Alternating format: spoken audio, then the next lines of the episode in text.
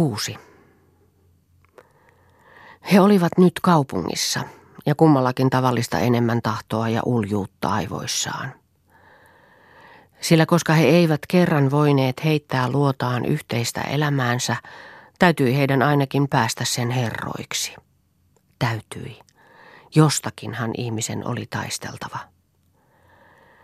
Ja Mirdialla oli päässään ylen monta tehokasta tasapainolakia, ylen monta viileää ja viisasta ajatusta kaikkien ristiriitojen varalle.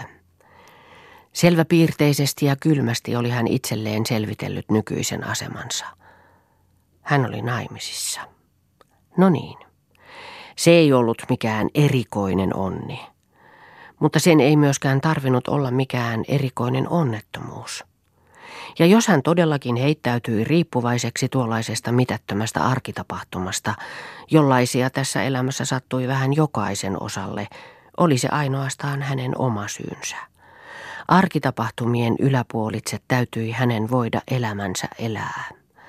Sitä paitsi olihan hän aina tiennyt sen seikan, että lopultakin oli yhden tekevää, kenen kanssa oli naimisissa. Avioliitolla oli aina omat ominaiset ikävät tunnusmerkkinsä, mutta näitä ikäviä puolia ei tarvinnut välttämättä ulottaa itseensä. Miten olikaan Ranskassa? Vuosittain solmitaan siellä tuhansittain avioliittoja ilman, että pienintäkään persoonallista mielitekoa on mukana pelissä. Ja ani harvoin ovat avioliitot siellä onnettomia. Miksi ne olisivatkaan sitä? Muodollisuus muodollisuutta vastaan – Pienellä seurustelutaidolla ratkaistaan koko pulma. Aamulla pieni ystävällinen tervehdys ruokapöydässä. Bonjour, ma chère. Bonjour, mon ami. Kohtelias suutelo kädelle. Kaunis hymyily vastaukseksi. Ja kaikki on kuin olla pitääkin. Sillä ne ihmiset osaavat ottaa asiat oikealta kannalta. Avioliitto. Yksi yhteiskunnan monista ontoista pakkomuodoista.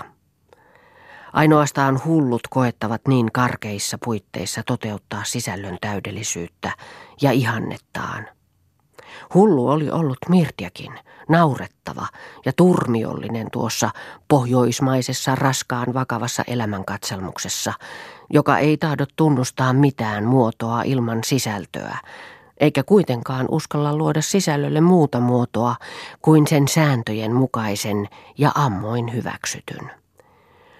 Tusina ihmisen täydellisyyskaipuussa oli hän elänyt, antaen kuten tämä pettymysten ja katkeruuden sitten runsaasti tulvia lähimmän lähimmäisensä ylitse. Tahdittomuudessa oli hän elänyt, ollut pieni ja ilkeä ja uskonut olevansa orja. Miten mielettömiä uskoja. Ikään kuin ihminen ei olisi orja tai vapaa ainoastaan sikäli, mikäli hän itse itsensä orjuuttaa tai vapaana pitää. Tästä lähin oli hän oleva vapaa. Niin kuin ei maailmassa olisikaan olosuhteita tai avioliittoja tai asianhaaroja tai muita ihmisiä, ainoastaan hän yksin. Itseään oli hänen ainoastaan toteutettava, ei mitään muuta.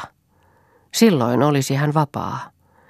Ja ne muut saisivat riemuita hänestä, tai kärsiä, rakastaa tai vihata. Mitä se kuului häneen? Ei koskaan heltyisi hän enää suojelemaan pehmeitä sydämiä oman itsensä hinnalla, niin kuin oli joskus tehnyt. Ne, jotka eivät kestäneet häntä, saattoivat siirtyä syrjään tai sortua. Sitä paitsi olihan elämä epämieluisten ihmisten asumassa maailmassa kärsimys, josta ei kukaan päässyt vapaaksi. Mutta maailmassa eli myös toisenlaisia ihmisiä. Sellaisia, joiden kerran elämä oli iloinen ja kauniskin. Sen asian oli Mirtja melkein unohtanut. Niin kauan oli hän elänyt hautautuneena heidän sisäiseen kaksinsuhteeseensa. Käännellyt ja väännellyt sitä kaikilta mahdollisilta puolilta. Itse Jumala ei olisi sellaisesta kiirastulesta ehjinnahoin pelastunut. Hän hullu, joka niin kauan oli kehrännyt itsestään ja itsensä ympärille yksinäisen kuvittelunsa teräviä lankoja. Se ei ikinä voinut olla terveellistä. Mutta nyt menisi hän jälleen maailmaan ihmisten luo, kuten ennenkin. Molemmat omille tahoilleen he menisivät, mies ja vaimo, ja he palaisivat toistensa luo rikkaampina kuin ennen, sielut tulvillaan vieraitten ilmapiirien salaisia, ärsyttäviä tuoksuja ja outoja värisyttäviä tunnelmia. Koko uutuuden viehätyksen aistiharmaus olisi sellaisessa kohtauksessa. Heidän tähänastinen menettelytapansa oli ollut peräti väärä. Hentomielistä, alituista toistensa tavailemista oli se ollut. Varsin kyllästyttävää ulkoa opettelemista.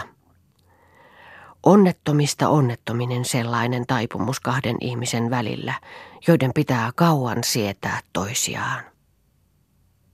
Ainoastaan puolivalaistuksia silloin ja puolitunnustuksia, puoli ymmärrystä, puoli uskoa ja paljon iankaikkista hämärää heidän välillään, jotta paljastustyö ei koskaan selviäisi, ei koskaan loppuisi.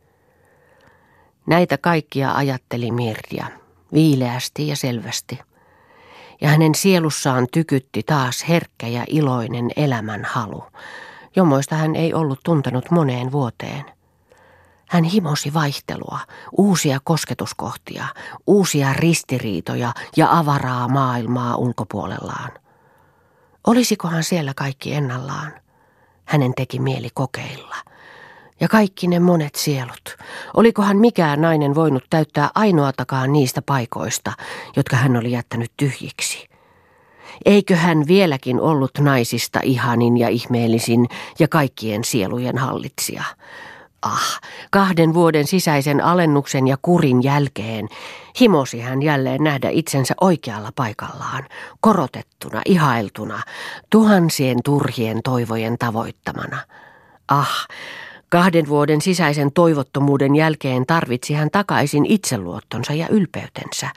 Sitten, sitten voisi hänestä vielä tulla vaikka taiteilija.